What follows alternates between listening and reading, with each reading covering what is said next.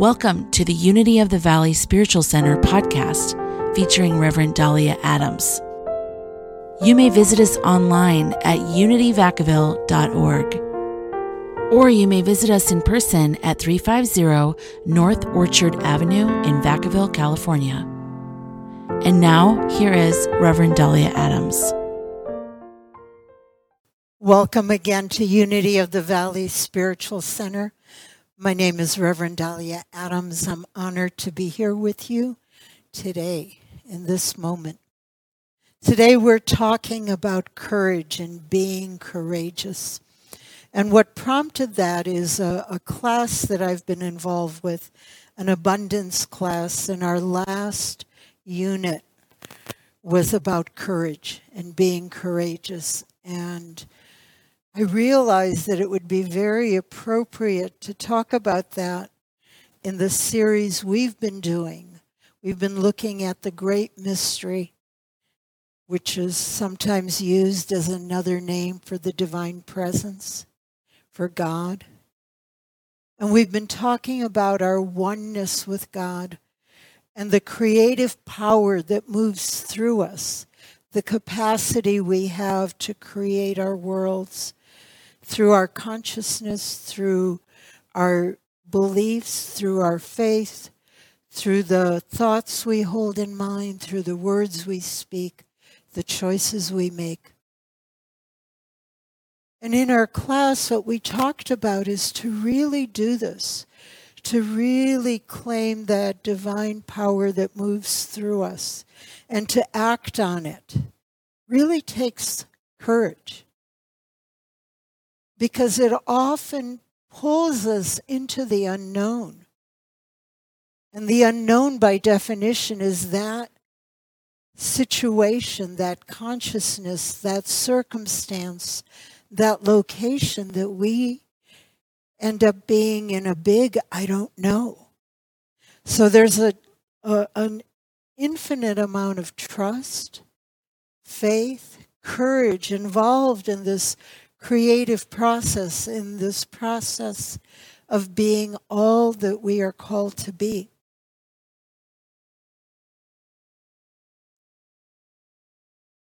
On the internet, on Google, in the dictionaries, there are given synonyms for courage.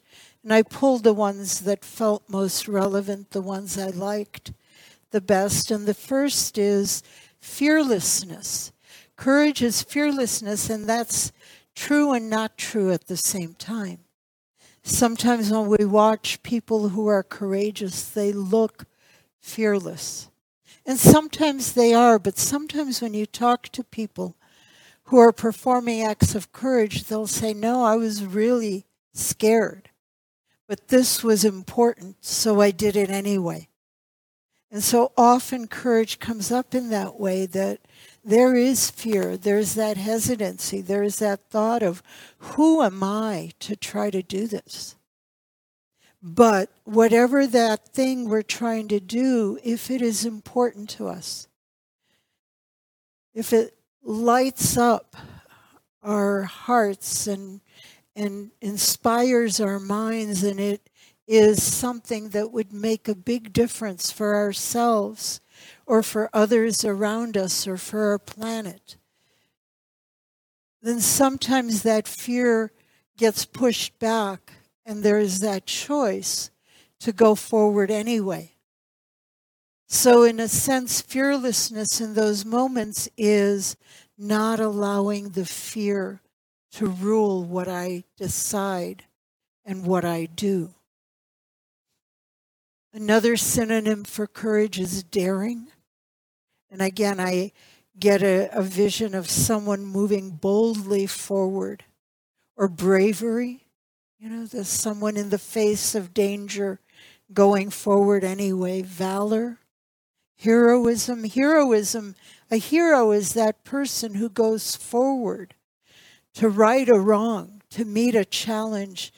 And when the hero goes forward in all the stories with heroes, the hero returns changed because of the challenges that are overcome, the difficulties that are conquered.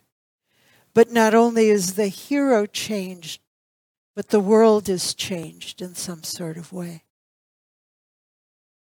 Spirit was a synonym for courage, and I like that because I believe that all courage is of God, comes from that Spirit of God that lives and moves through us.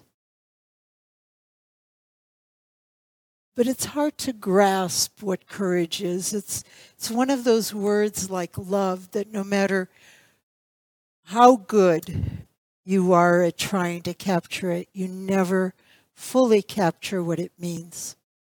I like what Maya Angelou said. She said that the most important thing beyond discipline and creativity is daring to dare. So, as we create our lives, we have to be disciplined. We have to show up. We have to do what needs to be done. We have to open our minds to inspiration and creativity Otherwise, we just create the same old, same old. But Maya Angelou says the biggest and most important thing is this courage, the daring to dare, that willingness to go beyond our fears. So, as we've been talking about using the creative power of our minds, a big piece of it is being willing to take that leap of faith. You know, once we have that creative vision, once we have the possibility that we want to reach for, a big part of it is then in trust and going forward because we don't know what we're going to meet when we land after that first step. I I learned about courage in in my various phases of my life, way, way back when I was in high school, and people were putting entries into the yearbook. So many people were saying they wanted to travel. And I had grown up and still was very fear bound. Safety was a huge value for me, and safety was in my room alone for the most part. So I didn't understand how anyone could be wanting to reach for travel. It's like, why put yourself in such danger, right? And then it turns out I've traveled quite a bit more than I ever imagined. And in fact, at a reunion, it turned out, except for one other person in my class, I had traveled the most. And what happened for me is I went on a trip. It was a trip to Europe with a friend. This was while she and I were both in college. We were in high school together, and we went on this trip. And it, in my mind, it was kind of like, well, I should do it once and get it over with, because I, I still didn't get that. But on that trip, my mind opened up so much. I had grown up being taught one way of being, one way of thinking, one way of knowing what is right and wrong and what is best to do. And it's all good. I, I mean, what I was taught is valuable and it works. But I had this notion because I didn't know any better that that was the one and only way to live life, the one and only right way to live life. And as I traveled from country to country, I watched people living differently, thinking differently, being happy, being successful according to their their definition of what success was and it hit me really really hard that I had learned a narrow sliver of what life was about. This made such a huge impression, this knowing experientially that there was so much more to life than I ever imagined, that a hunger woke up inside of me to know more, to learn more, to discover more. Because I knew that as I did that, there would be something within me that would grow and become and it became a calling. And I wanted that. But it meant daring to dare. It meant showing up places that I didn't have everything down pat in terms of how to control situations. It meant showing up places where I didn't know the language, I didn't know the customs, daring to dare. And then it led to my willingness to go to Europe and work in what I thought was my chosen career as a research scientist. So that experience taught me that's not what I wanted to be.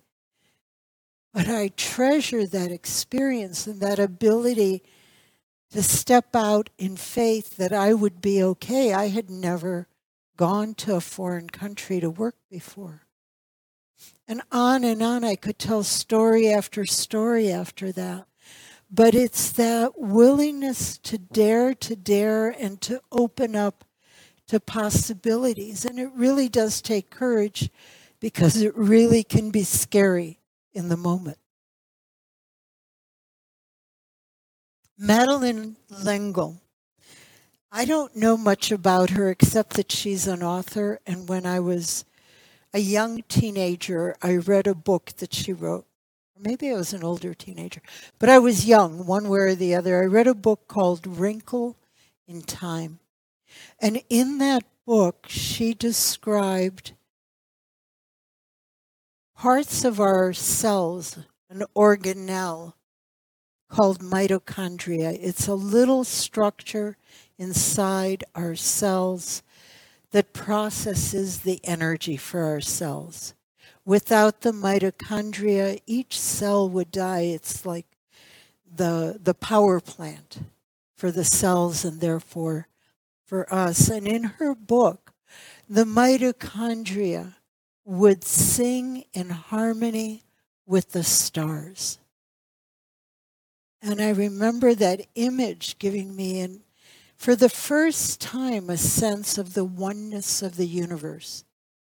Whether or not they're actually singing, but the idea that the energy of the mitochondria could align with the energy of the stars and somehow be one was the very first time it occurred to me that there is a oneness in the universe. So when I saw her quote, I paused to notice. And what she said is, we have to be braver than we think we can be because God is constantly calling us to be more than we are. So our choices are to say, no way, go find somebody else. This calling that I'm feeling, I'm going to ignore it because it's too scary. Or to say yes to that which we're being called to do. And to have courage to do it.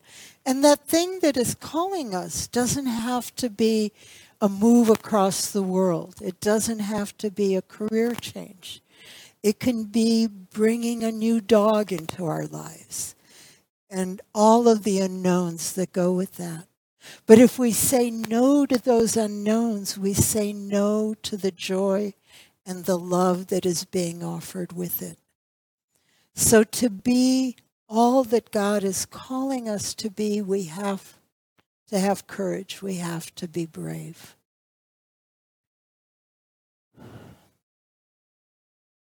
There is a story that I've heard several times, and I'd love to tell it right now because it fits really well. What reminded me of the story is that Dennis Merritt Jones included it in his book, The Art of Abundance. So the way I'm telling the story today is based on the version that he included.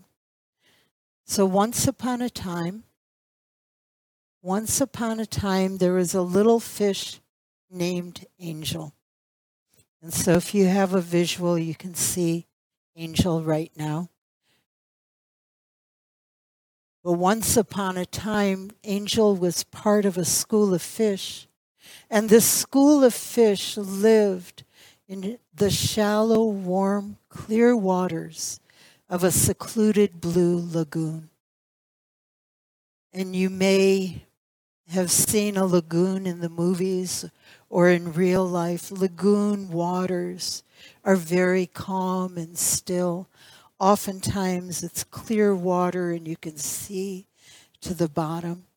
The lagoon is usually encircled by rocks or reef, preventing the crashing waves from coming in, softening the storms that come through. So these fish lived in a very safe and wonderful place. And the story goes that each and every one of these fish was hatched and lived in the lagoon pretty much their entire lives. And so they remained for most or all of their lives separated from the sea and all the challenges of being out in the open ocean.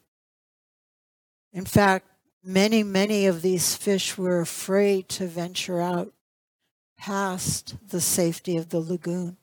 Most of them were too afraid to swim, to swim past the reef. And then there were stories.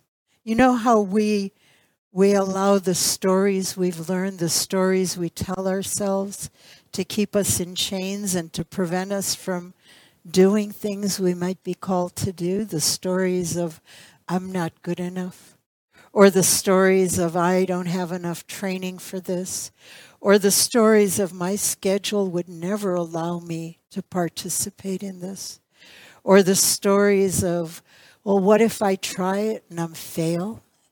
What will people think?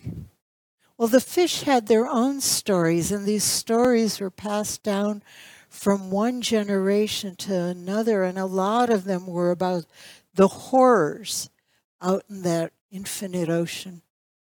The stories were about fish that went out into that ocean and never came back. And of course, the reason had to be because they were killed or tormented or somehow caught up in the horrors of the deep we do that. We have those stories just like those fish. And some of our stories are passed down from generation to generation, too. My grandmother told me lots of stories that I have gladly rejected at this point. Um, she, and God love her, was thinking she was preparing me for the worst so that I would not get blindsided. But at age five, it was pretty darn scary. But here we go.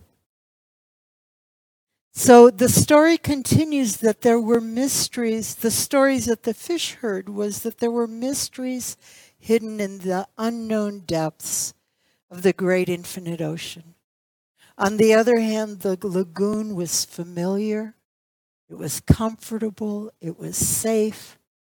So leaving the lagoon was tough to do. I mean, why leave a beautiful, safe, and comfortable home, right? But the little fish, the young fish, knew that they would grow up and at some point they would have to decide whether they stayed in the lagoon or if they answered the call of the infinite ocean. They would talk about it when they went to school. They would discuss pros and cons, but they knew that day was coming. And then in school, as they were bringing their studies to a completion, they were given two assignments. The first was to discover the secret to life, and the second was to create a life of purpose and of meaning. And they were told that the answers to both of those challenges were hidden in the boundless depths and the uncertain waters of the great infinite ocean. So then the choice becomes comfort, safety, familiarity, and I never get to know the secret of life.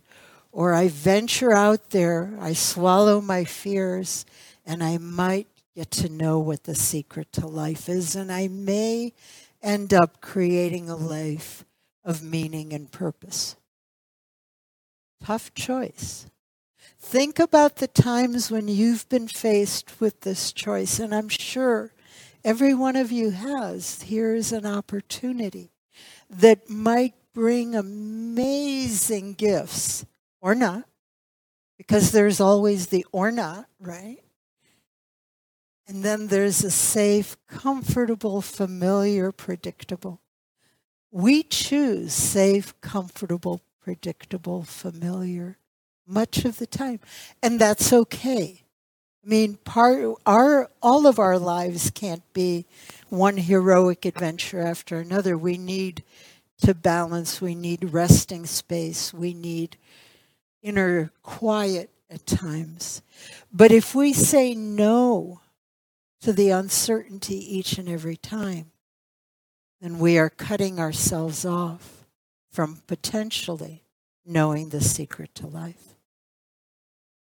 So one day, all of these little fish together swam out together beyond the reef into the deep waters.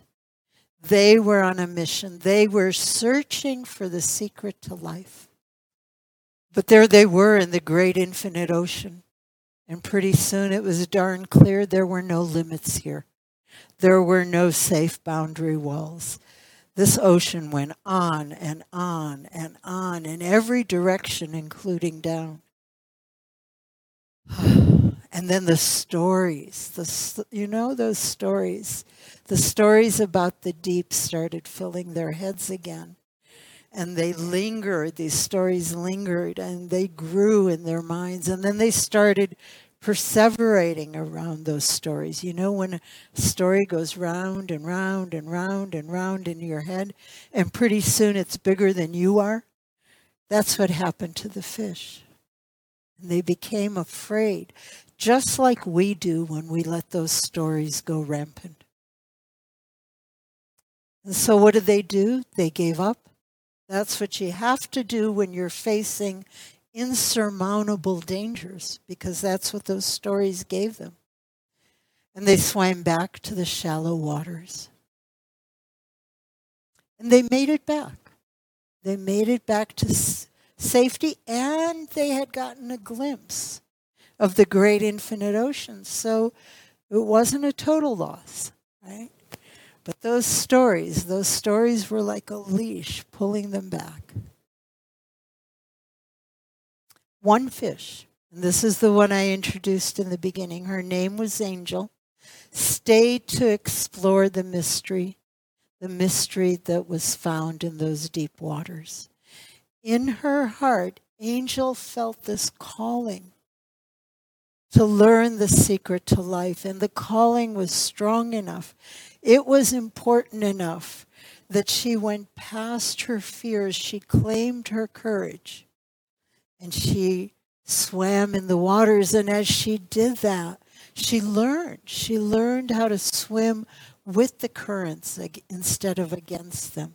She learned that she could come up closer to the surface if the waters were getting too dark or too scary. She learned that she could find places of safety in the coral reefs. She learned how to navigate this strange and unfamiliar world. And as she did that, she learned that there was a part of her that felt very at home in this ocean, that felt very inspired by this ocean felt very much embraced by the waters of the ocean. And she learned the secret to life. However, back in the lagoon, the fish were worried about Angel. They were not thinking, she's out there discovering amazing truths, and she is filled with joy as she explores this ocean. No, no, no, no. Those stories that pull them back to the lagoon were the stories they told about Angel. They were just plain old afraid that she had become a victim of the deep. But then one day, Angel came back. She came back to the lagoon because she wanted to share the secret to life that she had learned. And the secret that she had discovered was I am one with the great infinite ocean. I am filled with its essence. And she looked at the other fish and she said, And so are you. So her message was even though it looks scary in the beginning, as you enter into it, you come to know that you are one with those beautiful waters. You are one with that energy and the life of the waters. And it is through moving with those currents and opening up to discovery that you discover that secret to life, that joy of oneness that she came to know. She told them how they were all one with the ocean and that the ocean was that was that which provided for their every need. The ocean was the source, the source of all that they needed. So that's the short version of Angel's adventure and discovery. Her life was very meaningful and purposeful as she opened to learning more and more, and she kept sharing what she learned with the other fish. And she found great joy in both the discovery and the sharing. And it all was hinged or was grounded in knowing her oneness with the great infinite ocean. And so it is in our lives as we go through our lives, as we move more deeply into our spiritual awareness. We come to know more and more that the God that we've been reaching for is the God that dwells within us, enfolds us, is everywhere present, that we are never separate from that God. And the things that scare us, we can handle as long as we remember that power and presence that is always there, that power and presence of God. So she told them, Angel told them, that in the mystery of the deep waters there was freedom. She told them that in the great infinite ocean they were free to be all that they wanted to be, free to be all that they were called to be. So when we live in the secret of our own lives, that secret that we are one with God, we are never separate from God, we become free to take those leaps of faith we become free to be all that we are called to be. That's the heart of courage. Knowing that, knowing that presence that is there for us in all circumstances. Swami Vivekananda was a teacher of Myrtle and Charles Fillmore, and he influenced their thinking. He was a teacher of um, of a very liberal form of Hinduism called Vedanta. And he taught that oneness is the secret to everything. So it's that same secret of life that little angel discovered. Charles Fillmore, our co founder, wrote God is the only presence in the universe and is the only power. God is in, through, and around all creation as its life and as its sustaining power. We say this at Unity churches or most Unity churches every Sunday we we say an affirmation there is only one presence and one power in the universe god the good. That's a paraphrase of what charles fillmore wrote. So ultimately the secret to our lives and the secret to angel's life are one and the same. And it is through this that we all find our courage. And so it is.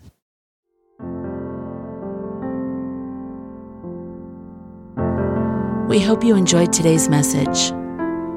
If you would like to support this podcast, you may do so at unityvacaville.org.